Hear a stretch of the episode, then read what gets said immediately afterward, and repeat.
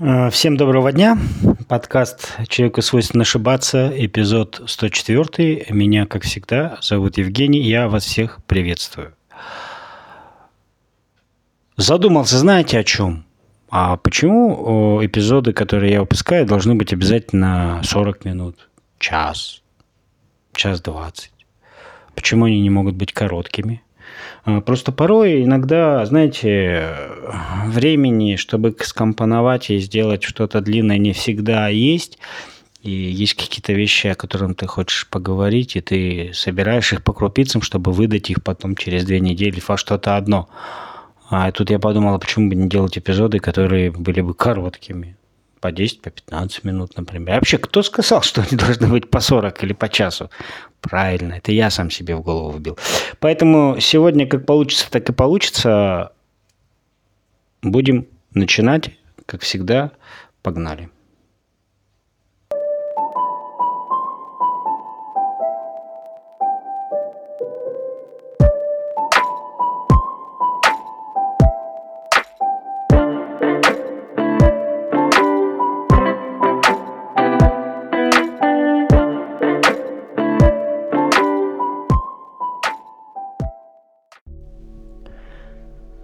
Лето в самом разгаре, и новостей особо не так... Их много, да, но они практически одни и те же, все связано вокруг да около, сами знаете чего.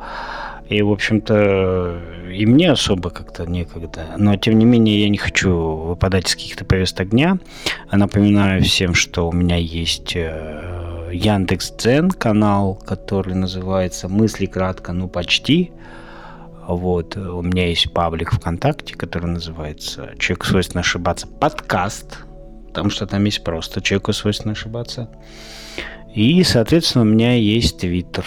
В Твиттере меня можно найти э, Вев, нижнее подчеркивание, Ростов. Э, и, и, в общем-то, по этому нику можно найти. И как раз с Твиттера мы начинаем.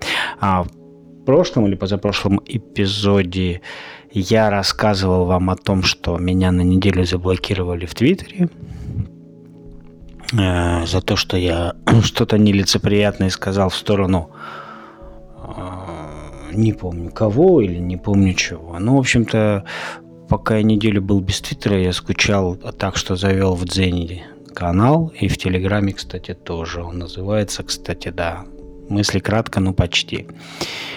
Ну, я не стал давать название такое же, как подкаст, потому что, ну, это как бы к этому какой-то смысловой нагрузки это не несет ничего общего. Так вот, э, значит, э, через неделю после бана Твиттер меня разблокировал, и буквально неделю назад э, мне прилетел вечный бан навсегда. И вы знаете, я так вам скажу, я почувствовал некий дискомфорт. То есть мы вот тут э, с женой как-то сидели, я говорю, слушай, Инстаграма уже нету с конца. А она говорит, вообще пофигу. Ну, вот реально пофигу на Инстаграм. Там, ну, вообще ни о чем. Да, я себе установил приложение Now, которое копируют Инстаграм, и прям там даже, ну я даже туда не захожу, ну неинтересно, да.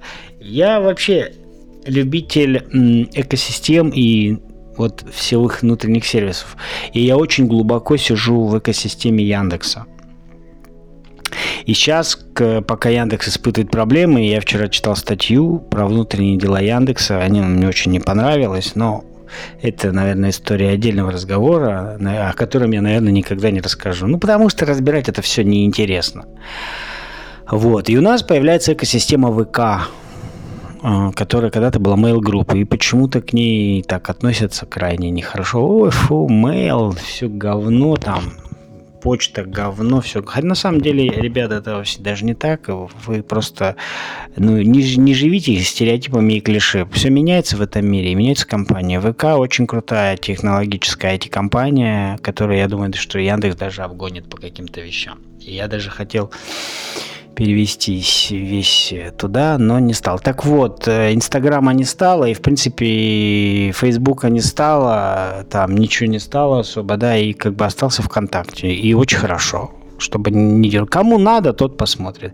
Вот. А вот с Твиттером я, я там пробыл 12 лет. И бан навсегда меня прям первый день я был очень расстроен. Я привык туда писать, я привык туда ну, постить вещи, которые я не пишу в обычное время. Я привык ко многим подписчикам и на тех, кого я подписан. И бан навсегда меня расстроил. И причем мне было написано, что не пытайтесь там обойти IP-адреса, все равно мы вас забаним. Очень я расстроился. Ну, расстроенным я походил один день. И, в общем-то, я еще прикалывался и говорю, а, чем мы похожи с Дональдом Трампом? Жена говорит, чем? Я говорю, тем, что нас обоих навсегда заблокировали в Твиттере. Ну, это прикол, конечно. Многих таких, как я, заблокировали. Но я в данном случае говорил о себе. Я посидел и недолго думал, решил э, создать учетную запись э, через вход через вход. Вход через Google. И вы знаете, получилось. Я поставил ту же фотку, потом снова почту Google я поменял на Яндекс, как обычно, и все заработало. И вы знаете, новая кровь э, всегда хорошо. Я даже не я опубликовал пост о том, что, ребятки, я раньше, вот когда люди публиковали пост, что взломали основную страницу, вот он, я снова подписывайтесь там, кто, чтобы не потеряться, я всегда говорил, блин, что за бред вообще? Чё, я вот 12 лет, и меня ни за что не банят. А тут и я влетел. И, кстати, скажу, что забанили меня за то, что я нелестно отозвался об украинской армии. Причем я применил одно матерное слово, а в общем я написал, что насильники, мародеры и, в общем-то, бандиты. И этот пост провисел пять дней, и потом меня забанили. Кто-то, видимо, я догадываюсь, кто, да. Вот, поэтому, то есть про российскую армию писать можно, а про украинскую писать нельзя. При этом, когда меня заблокировали, я начал писать в поддержку, естественно, на английском языке, потому что там хотя отвечали они на русском, но все равно. Я написал, что, ребятки, ну, окей, ладно, хорошо, признаю. Даже готов пойти на то, что больше так не буду. Окей, разблокируйте. Мне пишут, нет, этого уже нельзя, надо было раньше думать. И тут же читай, почитайте политику компании. Читаю. Политика компании Twitter. А, мы за свободное мы свободное, значит, э, волеизъявление, свободные мысли формы, мы вне политики и прочее. Ну, я вижу, да, очень, очень хорошо. То есть меня можно оскорблять, а я не могу. Ну, окей. Вот. Э, дело в том, что Твиттер не так э, популярен в России, при этом популярен. И он не работает, э, он работает только через VPN уже давно. Поэтому я когда прихожу домой под Wi-Fi, я с удовольствием читаю ленту, пишу, а днем, в принципе, на работе оно и, и как бы и хорошо, что не могу. Но меня не это удивило. Я тоже опубликовал пост, что, ребятки, я там, меня забанили, вот мой новый аккаунт, подписывайтесь. И я был очень удивлен. Такого не бывает нигде. За, за три часа ко мне добавились друзья 200 человек. Причем 200 человек, а, которые э, мыслят э, так же, как я, соглашаются с моим мнением. Это очень приятно. Это очень и очень приятно, ребята. И если кто-то из Твиттера меня слышит, да, Всем огромная благодарность. Э, каждый воюет э, на своей, как говорится, стороне, на своих фронтах, а мы воюем на информационном. Да, мы воюем с дивана. И у нас свои есть... Э, мы проиграли битву, но не проиграли войну. Поэтому я думаю, что все будет окей, и это очень хорошо. Поэтому вот такая вот демократия по-твиттерски, э, по-американски. В общем-то, собственно говоря, все понятно с ними, все ясно. И еще раз подтверждает, с кем мы, собственно говоря, имеем дело. А с кем мы имеем дело? Ведь мы на самом деле на Украине не воюем с украинцами, потому что никаких украинцев нет. Потому что украинцы и русские – это один народ – потому что, да, про, я видел какой-то ролик, говорит, а у вас есть а, а, мон, украинские монеты 18-19 века? Нету? Странно. А у вас есть э, там что-то еще, да, типа, а у вас, говорит, есть э, в, в вашем музее э, в архиве или что-то такое, типа э, паспорт э, до 1919 года, где указано национальность украинцев, тоже нету. А антиквариат есть, а лопаты, которыми вырыли Черное море, тоже нет. То есть э, я не хочу сказать, не, не, не обидеть, ну, оби, не хочу никого обидеть с Украины, но я просто так вам скажу, ребята, мы все один народ, а украинцами вы стали вот в начале 20 века. То есть это абсолютно не отрицает того, что вы есть, но это отрицает того, что у вас какая-то там древняя история, там какие-то глупости и прочее, прочее. Вот, поэтому на Западе мы воюем не на Западе. Вот, оговорочка по Фрейду. Э, на Украине мы воюем с коллективным Западом, то есть с НАТО. И абсолютно кровавый, обезумевший клоун Зеленский, он уже, уже даже немцы сказали, что, по-моему, у него все плохо с головой. То есть, ну, очень редко, наверное, можно встретить лидера страны, который явно проигрывает, явно.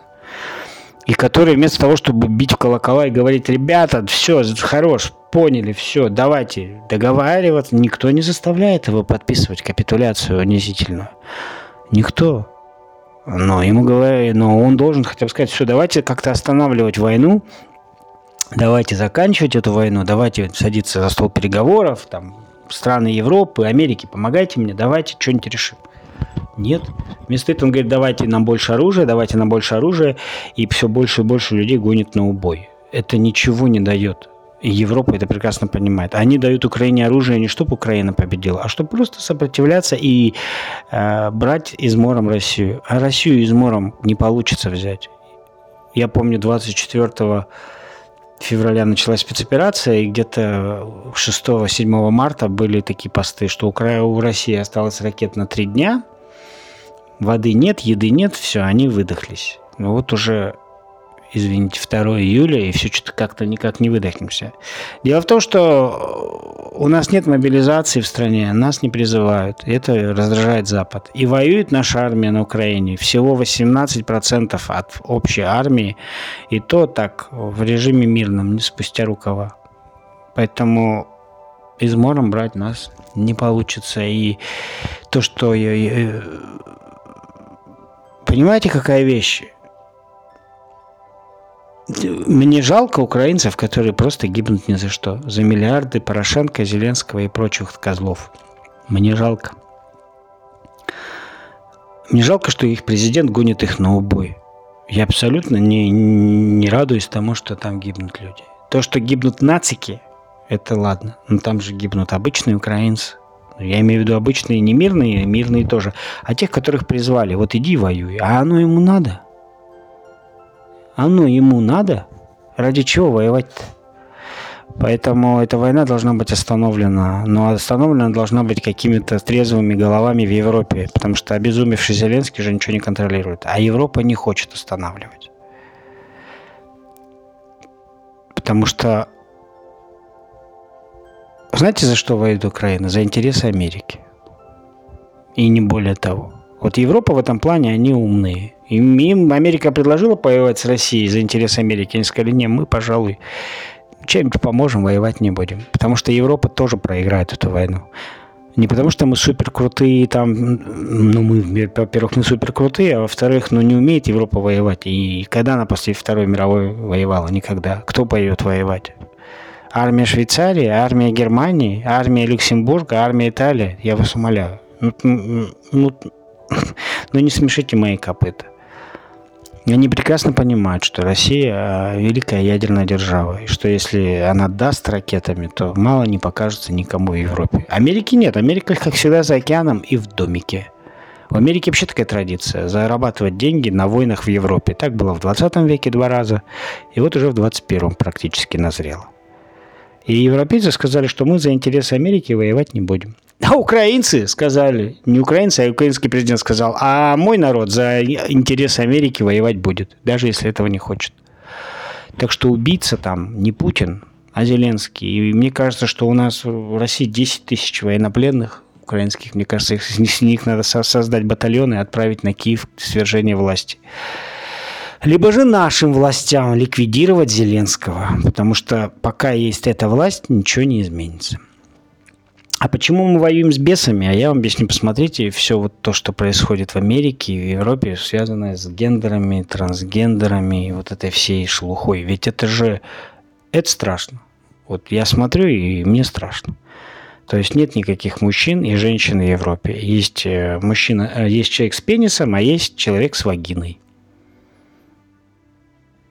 Меня нет по поводу этого никаких комментариев. Я не знаю, как это комментировать.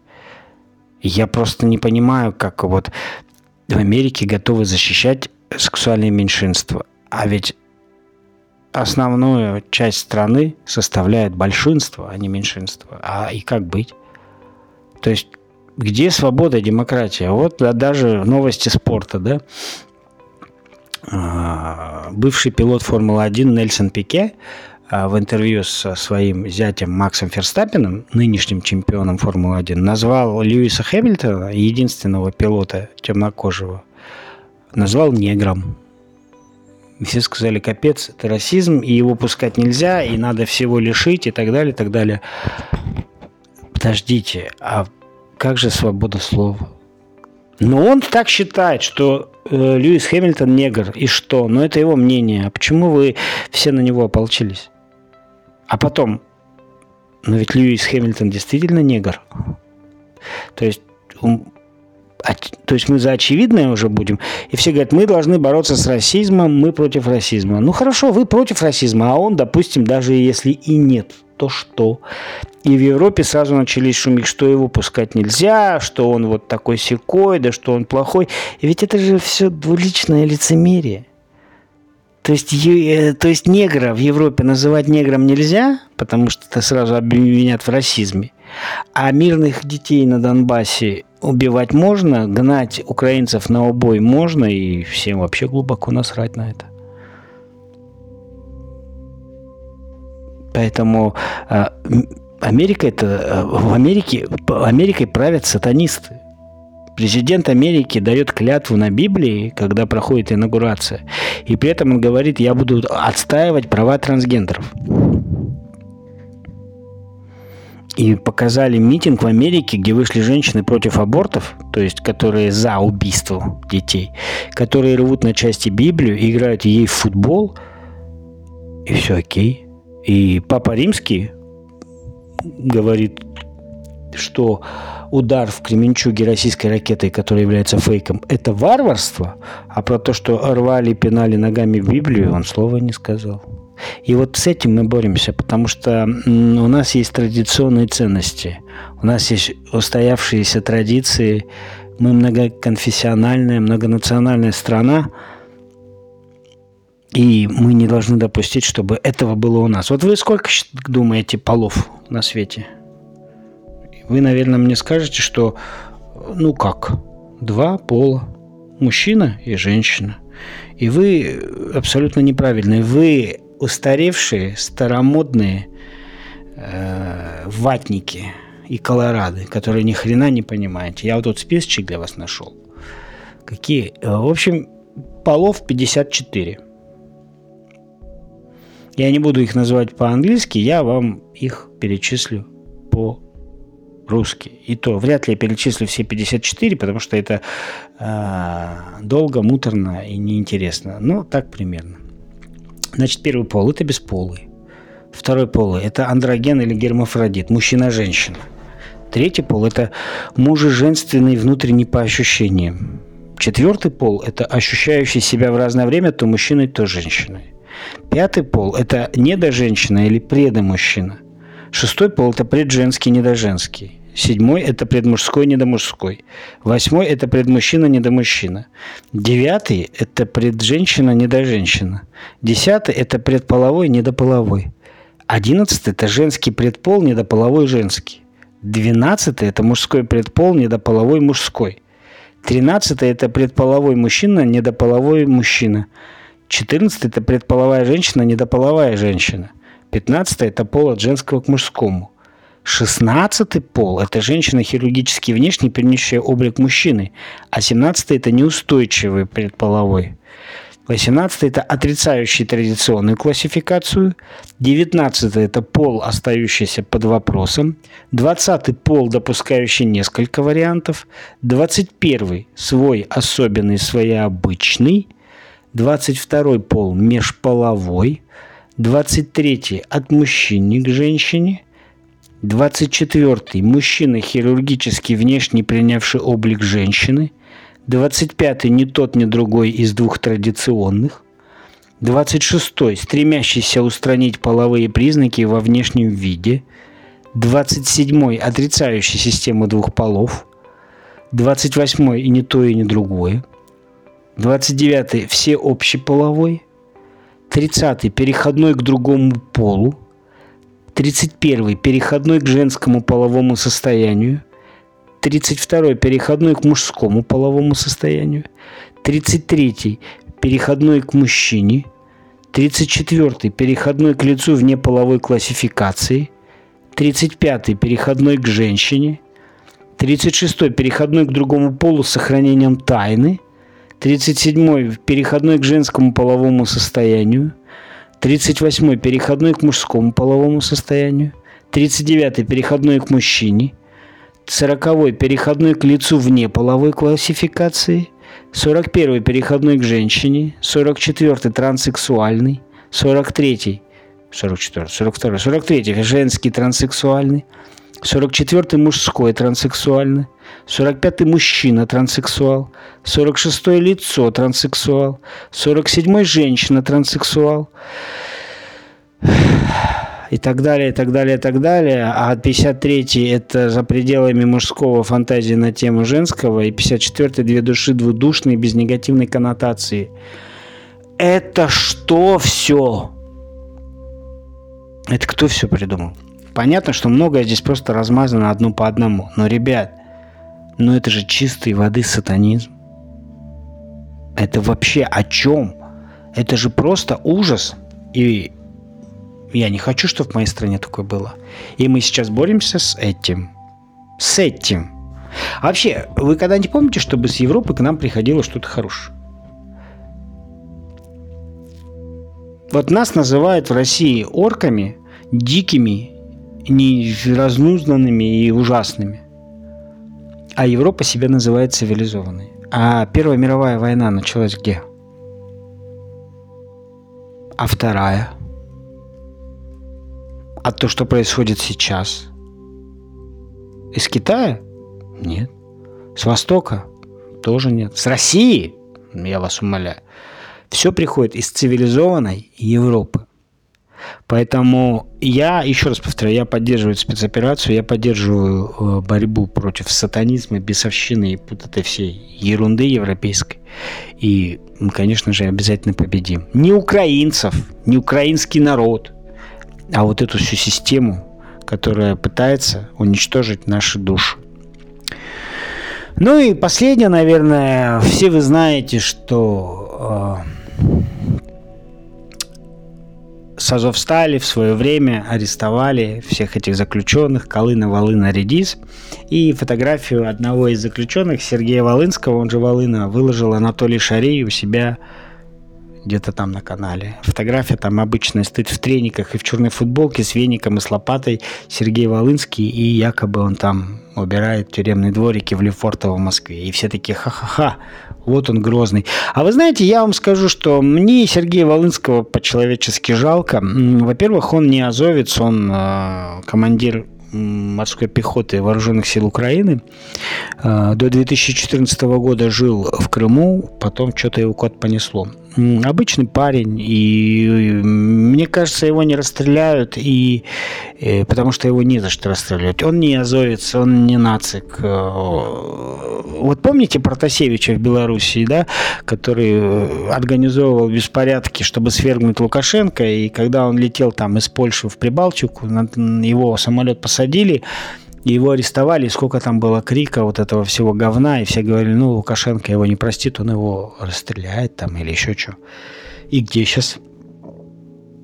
Где Протасевич? Он был задержан, потом он сидел под домашним арестом, а сейчас вообще тихо. И мне кажется, что ну, к нему проявили милость, а он, в свою очередь, сдал все схемы. И мне кажется, что с Волынским будет та же самая история, а, потому что он много чего знает, и мне кажется, он пойдет на сделку со следствием. На Украину ему возвращаться нет смысла. Да? Он а, был там героем, сейчас он уже не герой, и вообще скажут, что он предатель. И в принципе, парень-то молодой, вполне себе симпатичный, нормальный. Мне кажется, что он расскажет все там. Он же много знает. Где, кто, куда, с кем, когда, почем, зачем, почему, сколько. И мне кажется, он э, там, дадут ему какой-нибудь условный срок в России, и то будет он сидеть, никто не будет знать. И, и все. Э, потому что на фотографии видно, он стоит в футболке, у него даже татуировок нету, вот этих всех, каких-то там вот этих Э, сатанинских звезд, а свастик, этих козлов рогатых и так далее. То есть он я не то, что ему симпатизирую, но я абсолютно не желаю ему чего-то плохого. И мне кажется, эту новость вот э, там начали все. Вот, великий Волына Грозный обещал на Россию напасть, а теперь в трениках подметает двор. Ну да, подметает. Но он жив-здоров, его кормят, поят, лечат. И в отличие от других ребят, он живой. И дай бог пусть живет дальше. Возможно, он все осознал или осознает и, и, и поймет, что был неправ. А с другой стороны, он военный, он выполнял приказ. Может быть, приказ был плохой, да. Но приказы же вначале выполняют, а потом обсуждают, да, как обычно говорят. Хотя такого человека, как Зеленский, выполнять приказы, мне кажется, это надо быть, я не знаю кем. Вот такая вот история, поэтому я хочу как можно скорее, чтобы наступил мир, но этого не хочет Европа. Европа продолжает дальше накачивать Украину, при этом говоря, что мы за мир. И пока оружием они будут их накачивать, война будет продолжаться. Сколько, не знает никто. Пока одна из сторон не даст заднюю. Я думаю, что ближе к осени, к сентябрю, к середине августа какая-то ясность к этому появится, и мы, наверное, что-то уже услышим. Увидим, узнаем, и дай Бог, чтобы наступил мир, и дай Бог, чтобы э, в дом всех, кто страдает от войны, пришел мир, спокойствие, чтобы все жили в мире, согласии, в дружбе и радости. Украинцы должны понимать, что мы россияне, и русские, и не русские, мы все украинцев любим. За их культуру, за их э, южный темперамент, за их красоту, за их э, кухню, за их песни. Мы их любим. И мы не хотим этого всего. Но есть вещи, которые так спутались, смазались, что просто стравливают друг друга лбами. Поэтому всем мира, добра и скорейшего возвращения а, нашей многовековой дружбы. Всем до новых встреч и обязательно услышимся в скорости. Всем пока.